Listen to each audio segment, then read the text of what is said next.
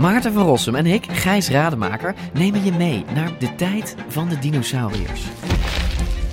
Ja, jij vindt het gemene beesten eigenlijk. Het gewoon gemene beesten. Ja, kijk naar ze. Beesten zijn niet gemeen. We zijn het eigenlijk nooit eens. Maar T-Rex is toch veel sexier? Nee, ik vind de kakkerlak net zo sexy als T-Rex. Ja, ik zie dat je daar moeite mee hebt. Voor iedereen die vroeger al van dino's hield en nu nog steeds een beetje, luister naar Dinocast.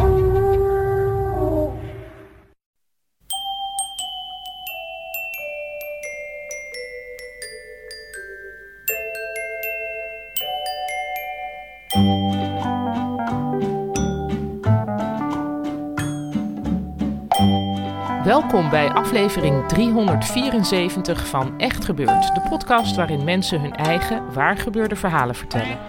Deze week een verhaal dat Maarten Westerveen in oktober 2010 vertelde tijdens een verhalenmiddag rond het thema toeval.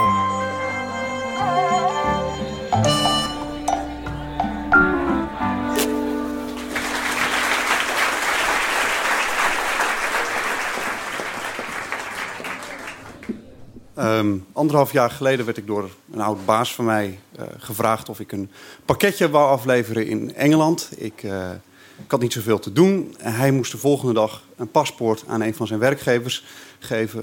Een wetenschapper in Engeland, in Oxford. En hij vertrouwde de koeriers niet. Hij wou het per se diezelfde dag nog aan hem kunnen geven. Dus of ik eventjes naar Engeland wou gaan. En prima, helemaal geen probleem. Dus ik stapte in het vliegtuig. Ik stapte vervolgens in Engeland op de bus naar Oxford toe. En ik kwam op een gegeven moment aan. We reden door de glooiende heuvels. Het was prachtig lenteweer. En door die heuvels heen zag ik al een klein wit huisje in de verte. En ik dacht bij mezelf, god, wat zou toch mooi zijn als ik daar zou moeten zijn. En wat bleek, daar moest ik ook zijn. Ik kwam aan. Een lieve vrouw, middelbare leeftijd, deed open. Natuurlijk een handje, geen zoenen, want het blijven Engelsen. En ik werd door het huis geleid, door een nauw paadje. Het was een cottage, oud. En was volledig overeind gehouden door kolossale stapels boeken en opgezette dieren. Dat was eigenlijk het enige wat er in dat huis stond. En ik werd door dat paadje naar de andere kant van het huis geleid, de tuin in. En daar zat hij, daar zat Charles.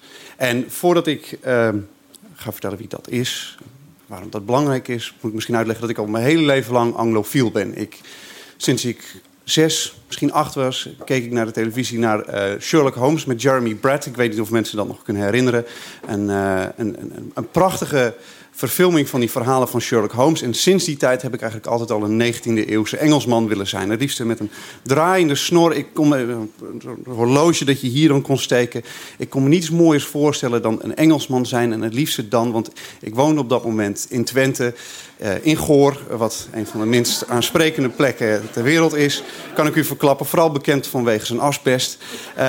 En ik droomde van Engeland, want Engeland was voor mij het absolute beloofd land. Iedereen was daar dun, iedereen was daar bleek. Iedereen was daar zoals ik. Iedereen was daar ook ongemakkelijk. En ik smachtte mijn hele leven al lang naar Engeland. Om daar te mogen zijn en om daar alsof ik eigenlijk naar een natuurreservaat zou gaan. Waar mijn diersoort ook zich ophield.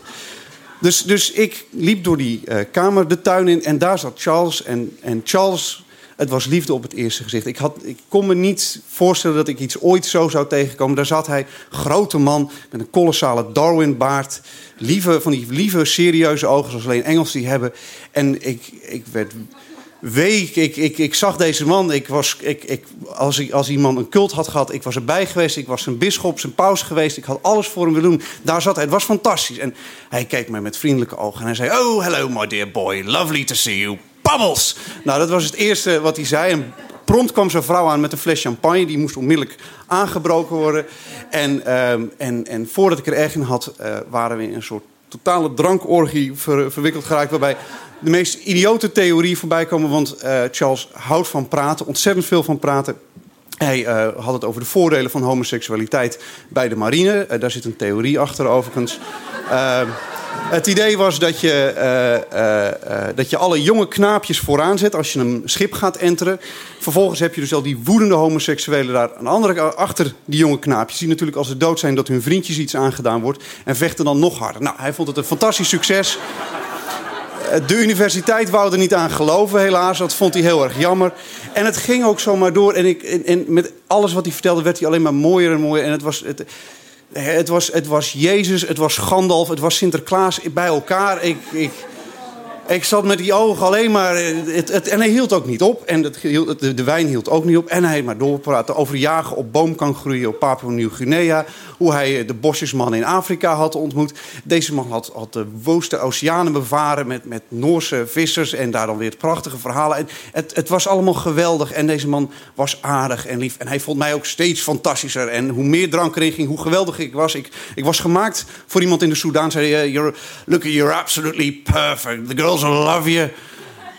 I wish you were my son. Nou, u kunt begrijpen, op dat moment was ik... Ik stond op het punt om al mijn geboortecertificaten door te scheuren... mijn ouders achter me te laten en absoluut nooit meer in Nederland terug te keren. Ik was eindelijk thuis, ik was gekomen waar ik had moeten zijn. En het was fantastisch en hij praatte maar door. En het werd gezelliger en mooier. En het eten werd opgediend, zijn vrouw had heerlijk gekookt en we zaten er en het was prachtig. En het ging over van alles en nog wat. En op een gegeven moment ging het over lichaamsgewicht.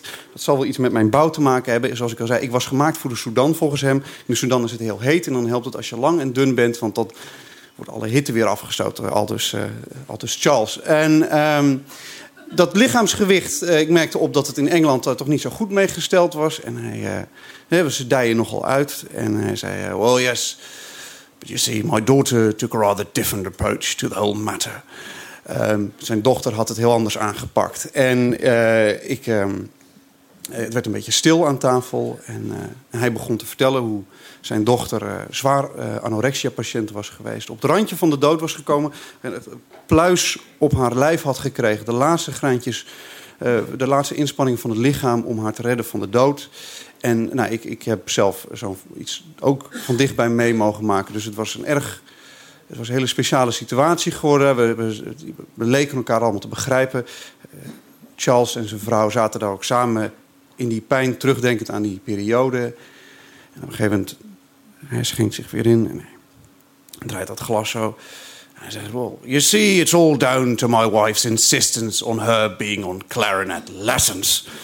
Oftewel, het lag allemaal aan zijn vrouw die zijn dochter had gepusht om klarinetlessen te nemen. Nou, u kan begrijpen, dat gezicht van die vrouw was al niet zo vrolijk... maar dat verschoot nog meer kleuren. En die begon meteen te protesteren. Nee, helemaal niet, dat wou ze zelf. Ze had zichzelf aangemaakt, ik heb er helemaal nooit... Nee. Jij zette je voet neer en zij rebelleerde op de enige manier waarop ze kon. Nou, die vrouw, Engels als ze is, huilen was er natuurlijk niet bij... tippelt omhoog. Charles schenkt weer in, zuipt weer verder doorpraten. Het was natuurlijk allemaal weer marvelous... En na 15 minuten begon ik mezelf een beetje ongemakkelijk te voelen. En ik dacht, ja, dat kan daar hier niet zo. Dat gaat niet. Dus ik zei, goh, moet u niet even omhoog kijken hoe het met uw vrouw is? En hij zei, well, suppose you're right. Dus hij hijste zich op, waggelt de trap op. Ik zat daar dus in mijn eentje, nippend aan mijn wijntje. Het was opeens een stuk minder gezellig geworden.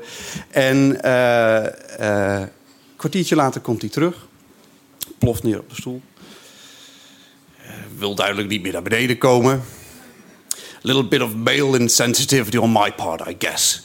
Dat mannelijke ongevoeligheid, daar gooide hij het maar op. Nou, hoppakee, glas werd weer volgegooid. Was natuurlijk geen probleem. We gingen onmiddellijk weer door met verhalen vertellen. Tegen het eind van de avond, we waren vanaf 6 uur begonnen met drinken. Dat glas was nooit langer dan 3 seconden leeg. Dus tegen een uurtje of 1 waren wij volkomen lijp geworden. Ik kon alleen nog maar in schreeuwen communiceren, wat ook werkte. Het was alleen maar roar. Dat was het enige nog waarmee we iets aan elkaar duidelijk konden maken. We maakten hele bijzondere dingen aan elkaar duidelijk op die manier. En ik moest naar bed. Ik was helemaal kapot. Dus ik krijg een kolossale knuffel van die man. Go here, absolutely lovely creature. Roar. Toch weer, ja... enigszins met liefde vervuld in mijn bedje. Volgende ochtend, ik moest heel vroeg weg... want ik moest mijn vlucht om 12 uur halen. Ik moest diezelfde avond nog werken. Dus ik kon enigszins... kachel weer in de ontbijtkamer. Vrouw is natuurlijk weer aan het koken. En ik dacht, ja, ik ga toch even vragen hoe het met haar gaat. Hoe gaat het? Oh, lovely there, absolutely lovely. Want het zijn Engelsen, dus wat je ook doet... al ligt je arm eraf... blijft gewoon rustig cool, want er is geen enkele reden tot hysterie. En ik ging zitten, ik nam mijn eerste slokje thee en ik besefte dat ik dit niet nog eventjes moest doen. Dus ik verexcuseerde me, zocht een plekje ergens in de tuin uit. Heb me toen 5 minuten lang volledig leeggekotst en dan echt met die...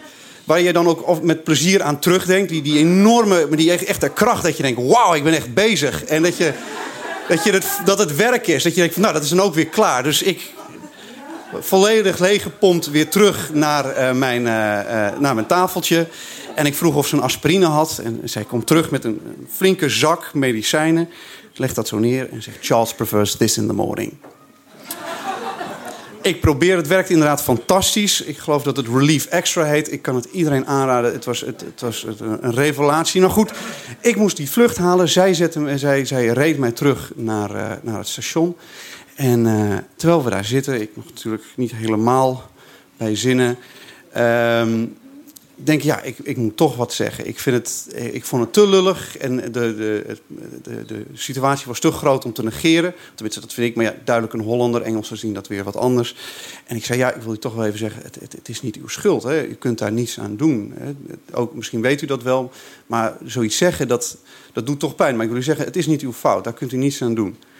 En zij rijdt vrolijk verder en zegt... oh, maar dat scheelt helemaal niks, jullie lieve jongen. Want weet je, Charles is de blaming type. En vervolgens begon ze daar in die auto, met het zonnetje schijnend... daar de meest gruwelijke details over Charles' leven uit te doen. Het lag altijd weer aan iemand anders. Het was zijn moeder die losse handjes had. Het was zijn schoolmeester geweest die niet van hem af kon blijven. Het was altijd wat, la la la la la. Dus ik zit daarna te luisteren... terwijl echt zo'n beetje elke tragedie van Charles zo voorbij komt...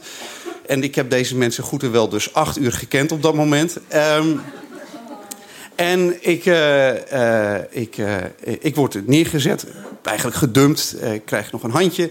En voordat ik het weet zit ik weer op het vliegtuig. En 10 bizarre uren zijn voorbij gegaan.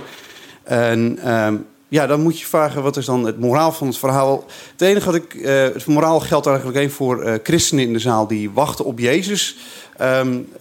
wees voorzichtig met wat je wenst. Want stel nou dat hij straks terugkomt en hij is als Charles... dan is dat kon dat nog wel eens tegen gaan vallen voor jullie allemaal.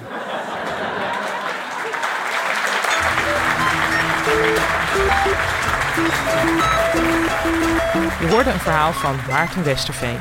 Dit was het eerste verhaal dat Maarten ooit bij ons vertelde... 12 jaar geleden alweer. En daarna zijn er nog vele gevolgd. Andere mooie verhalen van hem zijn te horen in de afleveringen 10... 49, 188, 250 en het reservegetal 319 van deze podcast. En ongetwijfeld komen er later nog meer.